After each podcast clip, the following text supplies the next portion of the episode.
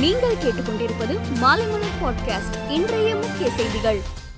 உள்ளாட்சி தேர்தலில் வெற்றி பெற்ற புதிய உறுப்பினர்கள் வருகிற இரண்டாம் தேதி பதவி ஏற்கிறார்கள். இவர்களுக்கான பதவி ஏற்பு விழா அனைத்து மாநகராட்சி நகராட்சி பேரூராட்சி அலுவலகங்களில் நடத்துவதற்கான ஏற்பாடுகள் தொடங்கியுள்ளன.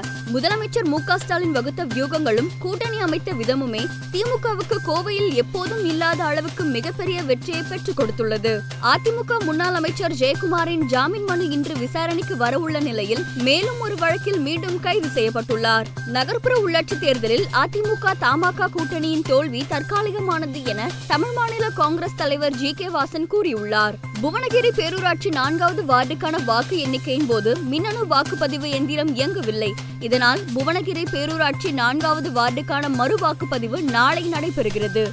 ரஷ்யாவில் அதிகரித்துள்ள பதட்டத்தால் கச்சா எண்ணெய் விநியோகத்தில் பாதிப்பு ஏற்படுமோ என்ற அச்சம் நிலவுகிறது. இதனால் பெட்ரோல் டீசல் விலை உயரும் அபாயம் ஏற்பட்டுள்ளது. உத்தரப்பிரதேச மாநிலத்தில் இன்று நான்காம் கட்டு வாக்குப்பதிவு நடைபெற்று வருகிறது. இதையடுத்து உத்தரப்பிரதேச மக்கள் தங்கள் வாக்குகளை பயன்படுத்தி ஜனநாயகத்தை வலுப்படுத்த வேண்டும் என்று பிரதமர் மோடி வேண்டுகோள் விடுத்துள்ளார். மத்திய பாதுகாப்புத்துறை மந்திரி ராஜ்நாத் சிங் லக்னோவில் உள்ள வாக்குச்சாவடியில் தனது வாக்கை பதிவு செய்தார். இந்தியாவில் கடந்த இருபத்தி நான்கு மணி நேரத்தில் புதிதாக பதினைந்தாயிரத்தி ஆயிரத்தி நூத்தி இரண்டு பேருக்கு கொரோனா தொற்று உறுதி செய்யப்பட்டுள்ளது. கொரோனா பாதிப்பால் நாடு முழுவதும் நேற்று இருநூத்தி எழுபத்தி எட்டு பேர் உயிரிழந்தனர்.